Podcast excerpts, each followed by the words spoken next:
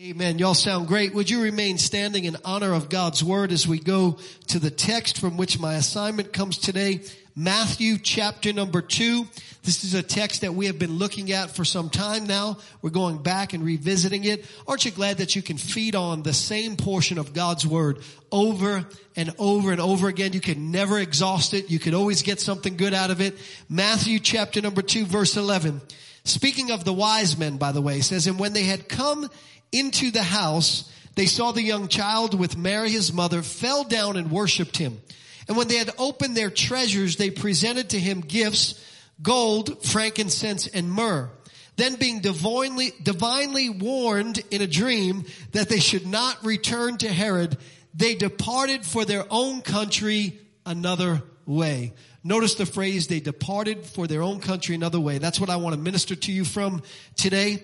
And By way of title, I'm calling this Leave Another Way as we continue in our series, Bounce, how to rebound from a bad year. Let's pray. Father, in the name of Jesus, speak to us by the power of your Holy Spirit, graciously and powerfully and personally to every single heart.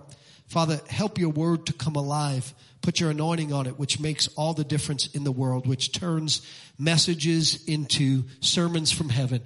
In the name of Jesus, we pray. And everybody said, Amen. You may be seated.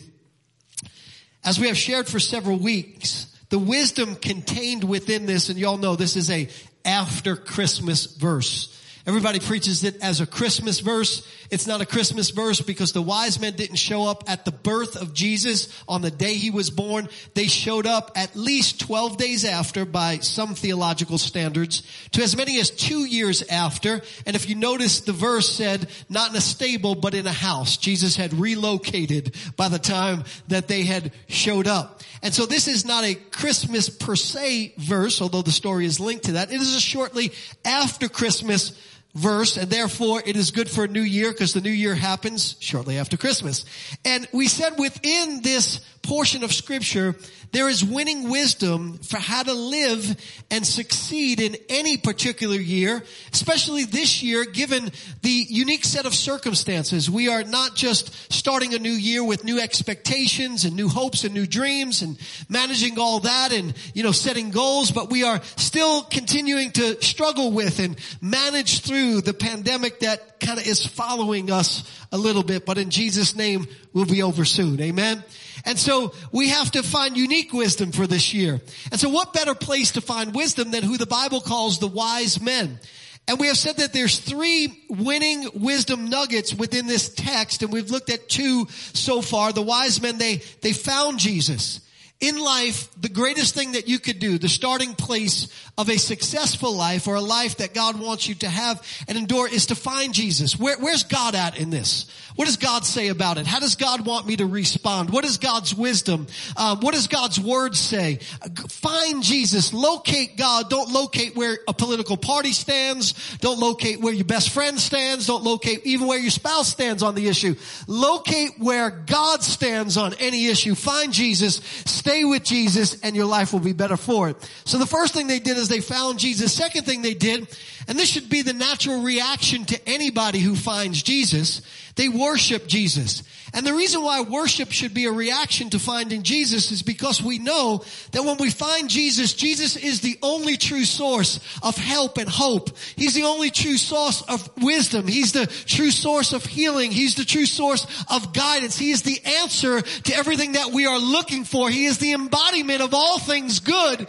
He's God manifest in the flesh. And so when we find Jesus, when we locate where he stands, we worship Jesus. And we looked at the power of worship last time. Today, I want to focus on this phrase, they departed for their own country another way. The third bit of winning wisdom is leave another way or change for the better. Amen. Isn't that what a new year is really all about? It's about change.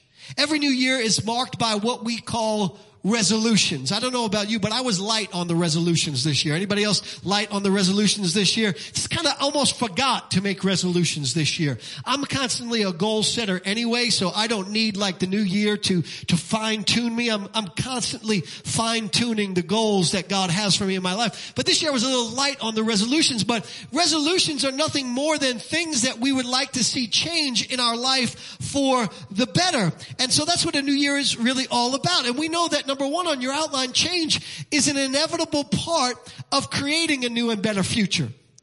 You cannot have a new and better future by doing the same things that haven't gotten you anywhere over and over and over again. We've all heard it said before. Insanity or the definition thereof is doing the same thing over and over again and expecting to get different results. Now let me preface that by telling you that there are certain things that you should do over and over again. Right?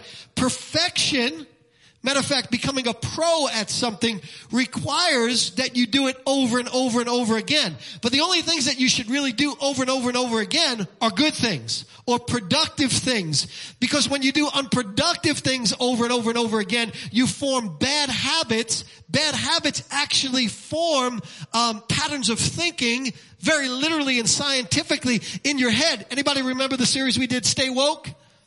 We, we talked about that your brain is pliable, malleable, groovable, that you have to, ha- you ever see lines on a brain? You know, you look at a brain, it's got lines. Those actually are telling your body and your behavior, your being, what to do.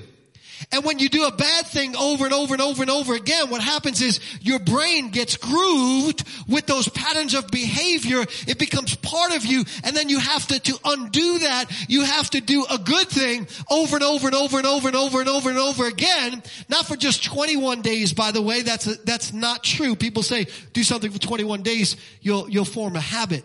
How many's ever did something for 21 days and then fell right back into the same pattern you used to have before, right? We all have. And actually scientifically is you have to do it for 63 days in order to regroove the brain. But like anything, when the brain is regrooved, it's a young groove. And anything that's a young groove doesn't really take roots. You need something that, that sticks with it, that does the same thing over and over again in order to create roots. And so when I say insanity, is doing the same thing over and over again and expecting to get different results, there are certain things you, you do want to do over and over again and you'll get better and better results. But I'm talking about not changing anything, especially the unproductive habits in your life.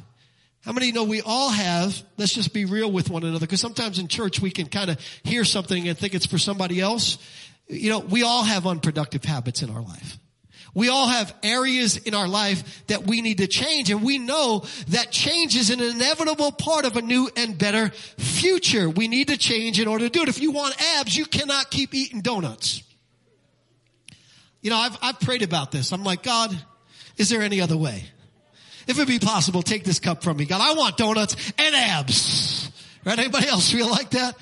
I like donuts more than abs, by the way. I mean, when you get to a certain age, who needs abs anyway, right? I mean, it's just like, you know, showing the same person your belly over and over and over again. It's just, here it is.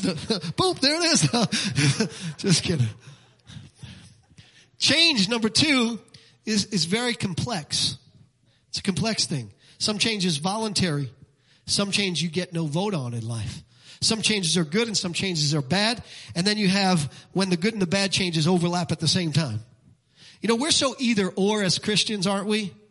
It's like either you, you know, we, we kind of feel like it's got to be one way or the other. And sometimes I've found that there's, there's overlap in stuff. You know, most of the times growth is, is overlap because you, most people don't change behavior in, in one day or one minute. They, they get better in an area and then they kind of fall back a little bit. Then they get better in the area and they fall back less and then they get better. And hopefully you eventually get to a place where you conquer a particular thing. But you can have good change and bad change happening at the same time. So you can have your family on the way up and your finances on the way down or your finances on the way up and your family on the way down. Good change and bad change. Then there's those things that start off as bad changes that wind up being good changes. Anybody ever have that happen to you in life? Remember Joseph in the Bible started off with a bad change is a pit. But the pit turned into a palace and the very thing that looked like a bad change at first wound up being a good change. And here's what God told me to tell you when I was preparing this. He said, that's a word for somebody. Don't judge the change until the whole change is seen because behind that thing that looks like a bad change may actually be a promise that God has for you. There could be better beyond your bitter. Don't conclude until you've read the rest of the story. And oftentimes, how many of you know, life really can't be judged until you're on the, until you look back. Our problem most of the times is we try to judge, judge life looking forward. And the reality is we can't come to proper conclusions in life until we get to a certain place and look back. And that's why the older you get, young people, the smarter you get. I know young people hate to hear that. I used to hate to hear that too. I was like, I'm smarter than you. You think you're how? Who do you think you are? Like I'm 19. I'm like, I'm smarter than you. I, I know I'm smarter than you. And there, that may be true on an intellectual point of view, right? There are a lot of young people that might be intellectually smarter, might have higher IQs and older people, all that kind of stuff. But I'm telling you, there's something that you learn as you live life. And so wait until you've lived a little bit and you can look back to judge whether the thing that you thought was good is really good and the thing that you thought was bad was really bad. I remember I was in a relationship when I was 18. I thought it was really good. Well, it was the best thing that ever happened to me. When the relationship broke up, I thought my life was over. Looking back now, I'm like, thank you, Jesus. It's the best thing that ever happened to me. And I, have told you this story before. I was at a wedding one time and, uh, it was a high school wedding. And so, you know, there were ghosts all around in high school. You know what I mean? Anybody had any ghosts from high school? You don't know what I'm talking about? Does anybody know what I'm talking about? Anyway, and so, um, you know, there was this ghost that was there and old girlfriend and, and, and my, and my wife was standing right next to her. And I looked, I said, thank you, Jesus. I said, thank you, Jesus. Cause time was not good to her, but time has been very good to my wife. My spot, my wife still looks sexy. And I'm happy about it. So don't, don't judge it. Let it evolve. There are good changes and bad changes. And sometimes bad changes can actually be good changes. And then there's big change and small change.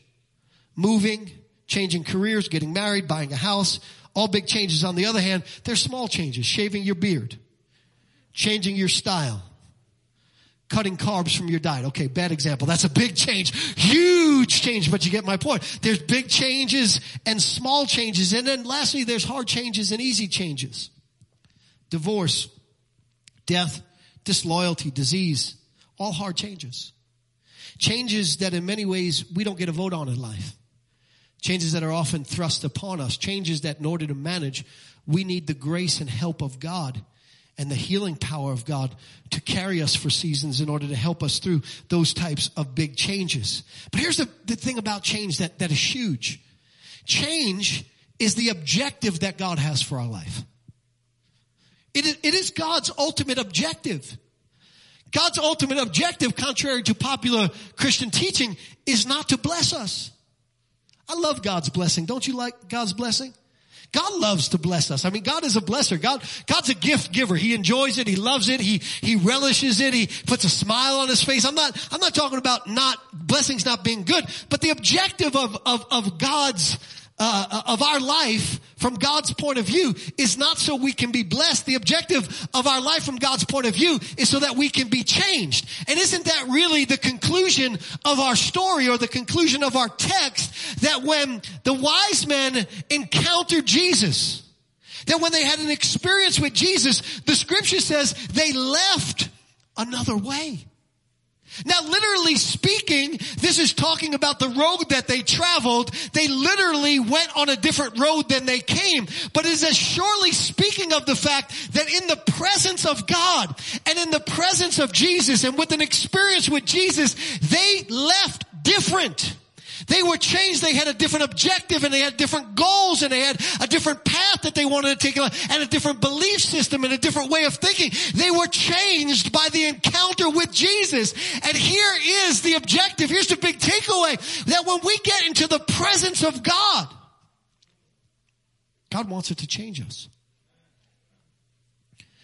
And that anything else is really just fluff. It's fun, it's fun, it's enjoyable. You know, it's a goosebump. Went to church, got a few laughs, felt, felt, felt a couple of emotions. But if the experience doesn't change us, it really hasn't accomplished its objective. And the change that God wants in our life is different than the change that we want to see in our lives. Most of us, we want change in our situation or our circumstance so we can experience a better life. We want to change what's happening on the outside rather than what's happening on the inside. And so we gravitate towards superficial changes that we think will produce better lives for us. And so when asked, what do we want to change about our lives? We say things, well, I'd like to be skinnier. I'd like to have more money. You know, I'd like to have a better job, a bigger house, more vacation time, and a nicer car. I'd like to, I'd like to have a, a different career path.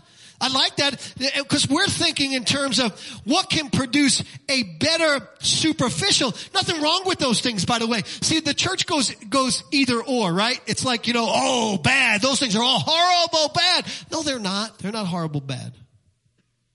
They're okay. If managed and understood properly, if understood that that is not the objective of life. It is not the pursuit, should not be the pursuit of life. And so from our perspective, we want superficial changes, but from God's perspective, God wants transformational change. See, God wants to change our circumstances and situations, but He's much, much more interested in transformational change than He is in superficial change. And so He often uses the circumstances and situations we want Him to change to change us. Said another way, God is much more interested in changing us than he is our situation. He's much more interested in changing our character than he is our circumstances. Truth is, the change that God wants to see in us most is for us to become more like Jesus. Thus why he uses the very circumstances and situations that we ask him to remove to change us before he changes them. Because of what God's objective is. God's objective is for us to be transformed from the inside out to become more like Jesus. This has always been God's objective. Right from the very beginning. The scripture everybody knows about the beginning is Genesis 1:26. Let us make man in our image after our own likeness. You know, it's funny because whenever people see my son and me, they're like, man, wow, you guys look alike. I'm like, yeah, he's my son. The mailman didn't do this one. This is my boy. Look, looks like me. And then they, then they say, and, and you guys look like brothers. And I'm like, you see that, Joe? Look at me. I'm looking good, young.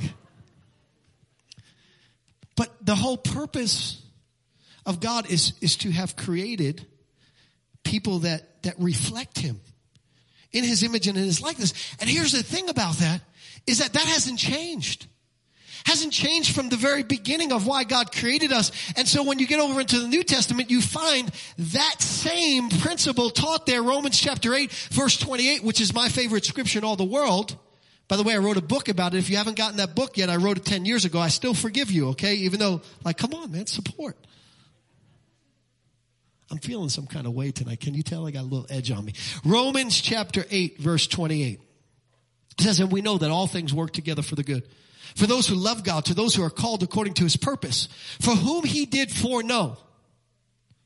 Now just stop there. Don't stop before we get into theological chaos right now. How many believe that God foreknows everything? So when he says for whom he did foreknow, he's obviously talking about everybody. Correct? Because if, if he's not talking about everybody, then, then some of you were really accidents. Some of you showed up because like, how'd they get here? Truth of the matter is everybody is here on purpose. Nobody's an accident. Everybody is, is divinely created for a reason. Matter of fact, your purpose preceded your production. In other words, God didn't just create you, they go, what am I going to do with this one? What God does is he first decides what he wants to do, then he creates somebody to do it, which means that when you come to earth, you come prepackaged with everything you need for what God created you to do. And so the secret to success is finding out what am I here for? And the only reason why, way you can ever find out why you're here for is if you talk to the person who put you into production. Because only He knows why He really created you. So trying to discover your purpose by being disconnected from God is, is like trying, is like being a fish out of water. You ever see a fish out of water? Then starts slowing down the longer it's out of water. Then doesn't move anymore. Because the fish needs the water in order to survive. Put that same fish that's good sound effects, right, Liv? Put that fish back in the water. Oh, the, the majesty, the brilliance of the fish comes out. Same thing is true of you and I. When we find our place in God, when we get connected to God, our brilliance comes out. Romans, for whom he did foreknow, everybody. He also predestined, watch this, to be conformed to the image of his son, for whom he did foreknow, those he also predestined to be conformed to the image of his son. I don't know if you, if you understood everything that was going on in that verse, but let me tell you what that verse means. That means that God uses everything. The good, the bad, the ugly. That means that God uses everything. Now don't get it twisted. I didn't say God causes everything. But God uses everything. I mean, every, God, when God cooks a chicken, God uses every bit of that chicken. I mean, he, he eats the chicken neck and everything. Is there a chicken neck? Is there something called the chicken neck? I don't know. Everything. But here's what God uses everything for. To conform us into the image of Christ. The purpose of God is to change us to become more like Jesus. And the way that God creates us or helps us to become more like Jesus. One of the big ways, one of the huge ways, one of the ways that should never be underestimated is this thing that I'm calling close encounters of the God kind. Close encounters of the God kind. Everybody remember that movie from years ago about UFOs, I think it was about, right? Close encounters of the, the God kind. What, what is that? That is a moment in time where the God of the universe makes himself or his word absolutely real to you. A moment in time when, when God marks your life with an awareness or an awakening or an epiphany of who he is. So much so that it strengthens you in a way that very few things can strengthen you like that. God encounters of, close encounters of the God kind. These are the most powerful experiences in life. Julius Caesar said this, he said, experience is the teacher of all things. Immanuel Kant said, experience without theory is blind, but theory without experience is mere intellectual play. And Albert Einstein said the only source of knowledge is experience. And here's the thing, our life is the sum total of our experiences. Both good experiences and bad experiences. And those experiences shape what we believe and how we think and how we act and who we allow into our life and all sorts of things are shaped by our experiences. And most people will, will categorize experiences into only two kinds of experiences with different kinds of, of uh, adjectives to describe them in more detail. But, but basically bad experiences and good experiences. And you know, then you have, you know, horrible experiences, which are really bad experiences. And you have really horrible experiences, which you have, oh, unbelievably hard and difficult, ex- bad experiences. Then you have good experiences. Amazing! Exceptional! Life-changing! Good experiences. And most people narrow life down to those two experiences. And, and those are two good experiences. But I believe there's a third experience that supersedes both of those experiences. I call them close encounters of the God kind. God experiences. Cause here's what I found out about God experiences. God experiences can take a bad experience and turn it into a good experience. And God experiences can take a good experience and turn it into a defining experience in your life. And God experiences can take a bad experience and it can, it can nullify the intended negative effects of the bad experience so that they don't mark you or mar you for the rest of your life. A God experience can change your life in a heartbeat. It can nullify an addiction in a second. It can transform a life in a second. It can turn a life around in a second. A God experience is the greatest kind of experience that you can ever have. It will mark you in a significant way. And so God experiences are unparalleled. They're unprecedented. They're a little unpredictable. They're definitely impartial. We're going to see why in just a minute. But their transformational ability is outstanding and it's amazing and it's awe-inspiring. They change us like nothing else can. God experiences. Isn't that what ultimately caused the wise men to leave another way? They had a close encounter of the God kind. They had an experience with God and it, it so changed their life that they were willing to double cross Herod in the process of doing it so that they could live. They were willing to put their life on the line by disobeying Herod, who is known to kill people for disobeying him, but they had an experience with God. And so because of that experience with God, they said, you know what? I'm willing to put everything I am and everything I own and everything that I hope to be. I'm willing to put my life on the line, everything that I, that I, I wish to be, all of it on the line because I had an experience with God. How do you tell whether you had a close encounter of the God kind, has it pushed you to the place where you are willing to put it all on the line for Jesus? Everything. Willing to risk it all, suffer loss, turn uh, down opportunities, be wronged, be misunderstood, stand up for Jesus, be considered a fool. If you have a God experience, you will. Matter of fact, the apostle Paul, listen to what he said. He said, but what things were gained to me?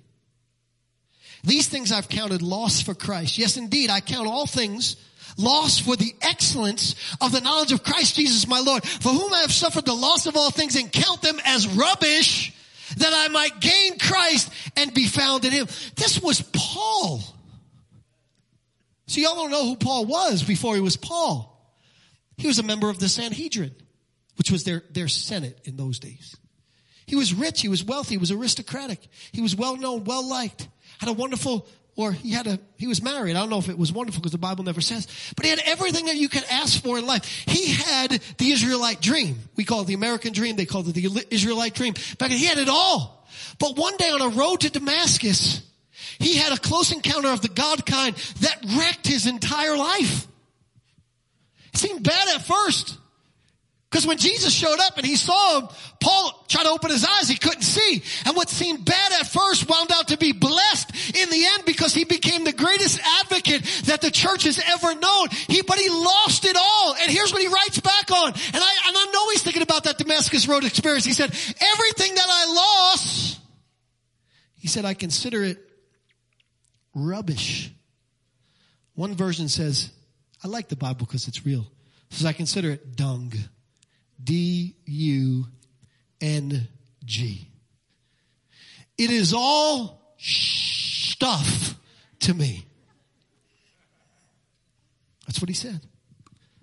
I consider it all loss for Christ. How do you tell? That you have had a God experience that has truly done what God is looking to do in our life? Has it changed you and transformed you to the place where your priorities have been reset in such a way that Jesus and God are now at the top of your list? Because if they're not, you need a God experience in your life.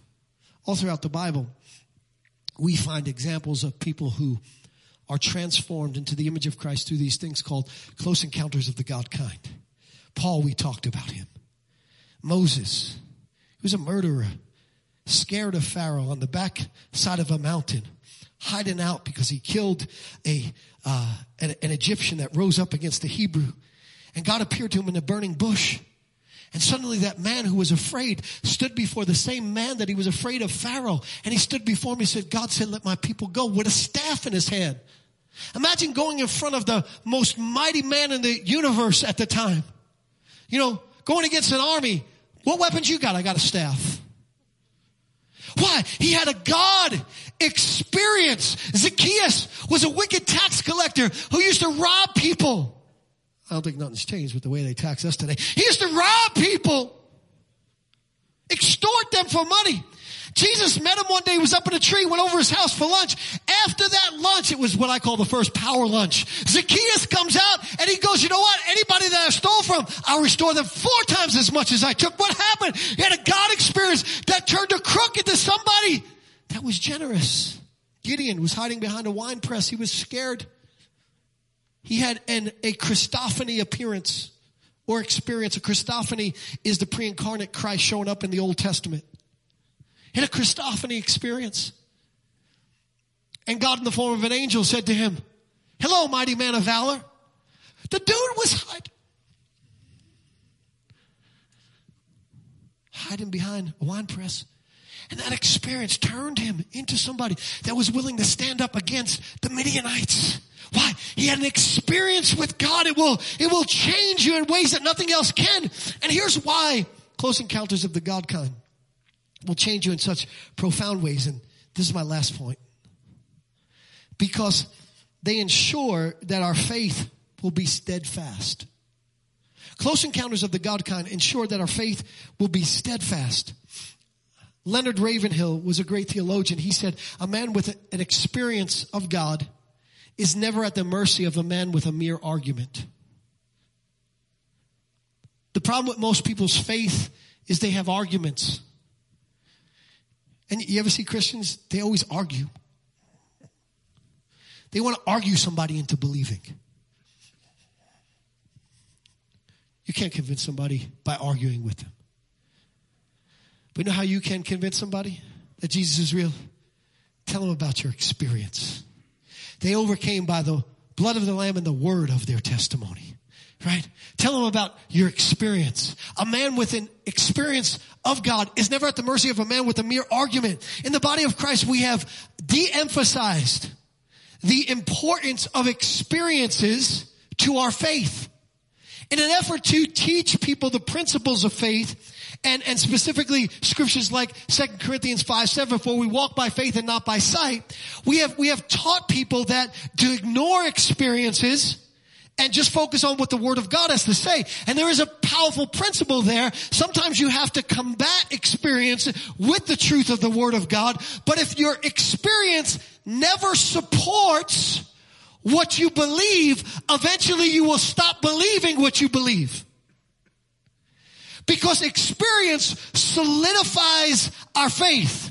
We have to have experiences, otherwise we will eventually conclude that what we believe is not true. And so we often overlook the power of these close encounters of the God kind, especially in moments when life is unfair, unpredictable, challenging and difficult. I pity, not in a bad way or in a condescending way, people who experience life in that way who don't have an experience with God. Because their experience will start to teach them something that will be difficult for them to believe. Let me explain how close encounters of the God kind work to this end and how they ensure that our faith will be steadfast.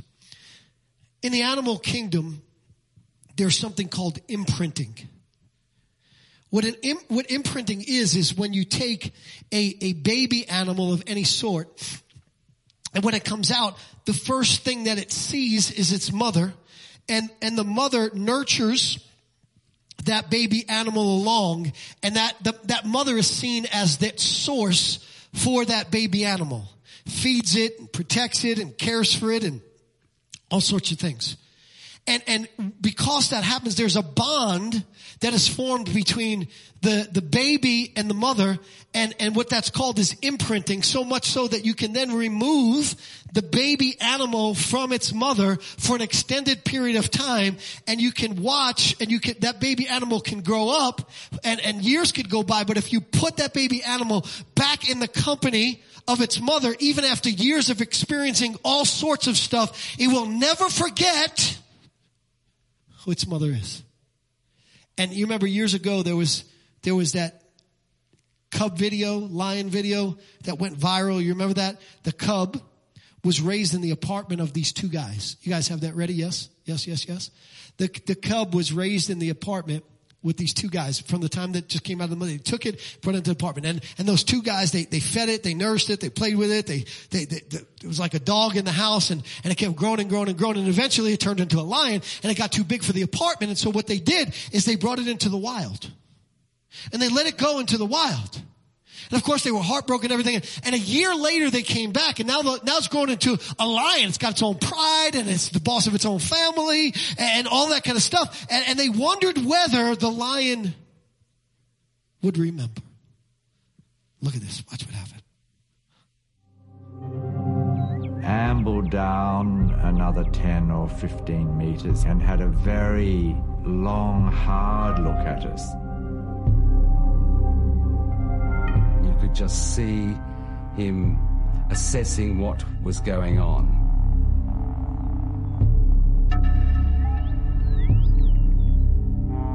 He kept walking slowly, slowly down towards us.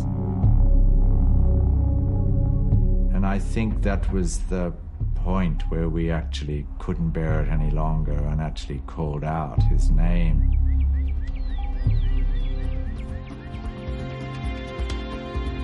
And at that moment the pace picks up.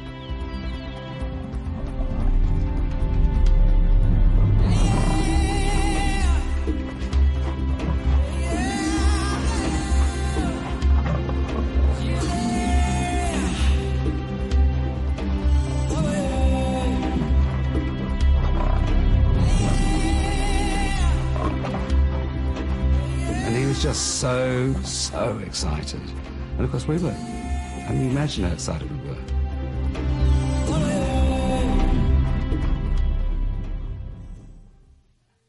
That's risky right there. What was the wrong lion? I mean, like, you know, what does this have to do, Pastor, with how God encounters, close encounters of the God kind?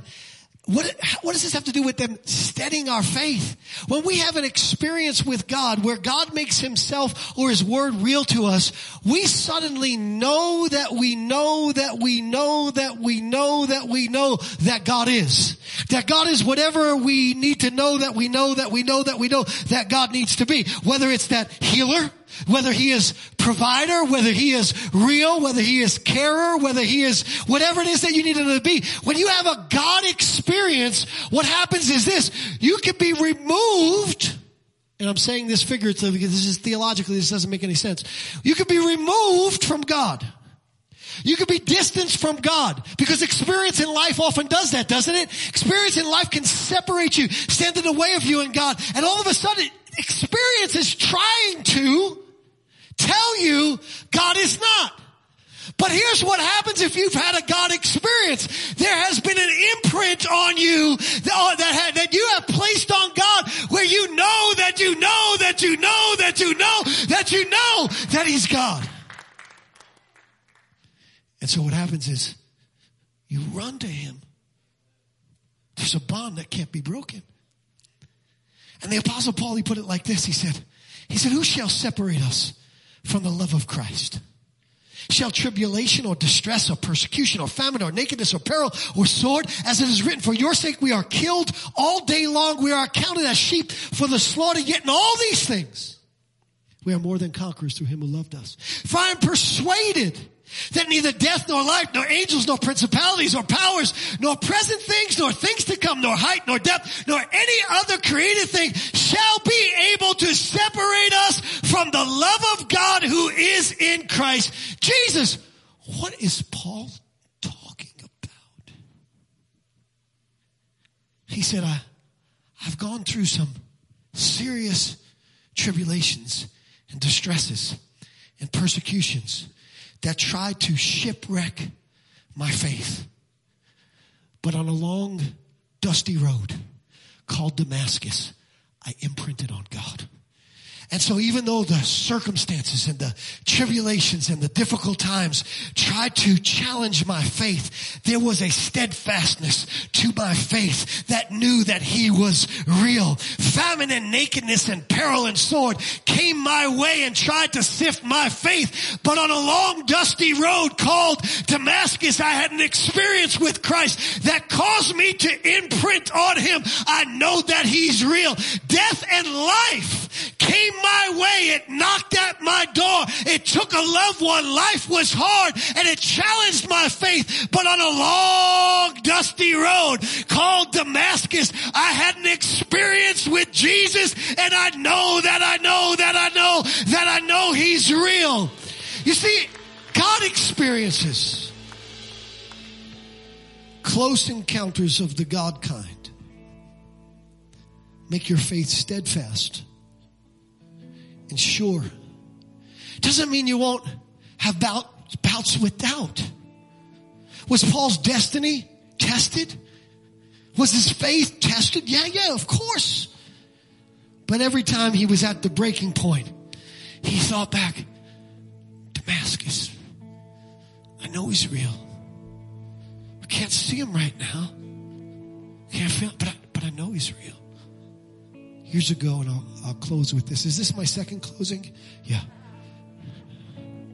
And I, by the way, I cut my message six pages short, so you ought to be happy. When I was 14, I had my first big, close encounter of the God kind. I've had so many in my life now, but when I was 14, my parents were going through a divorce.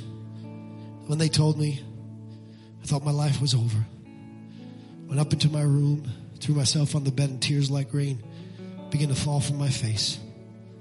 I thought the pain would never go away. I thought that life would never get better ever, ever again.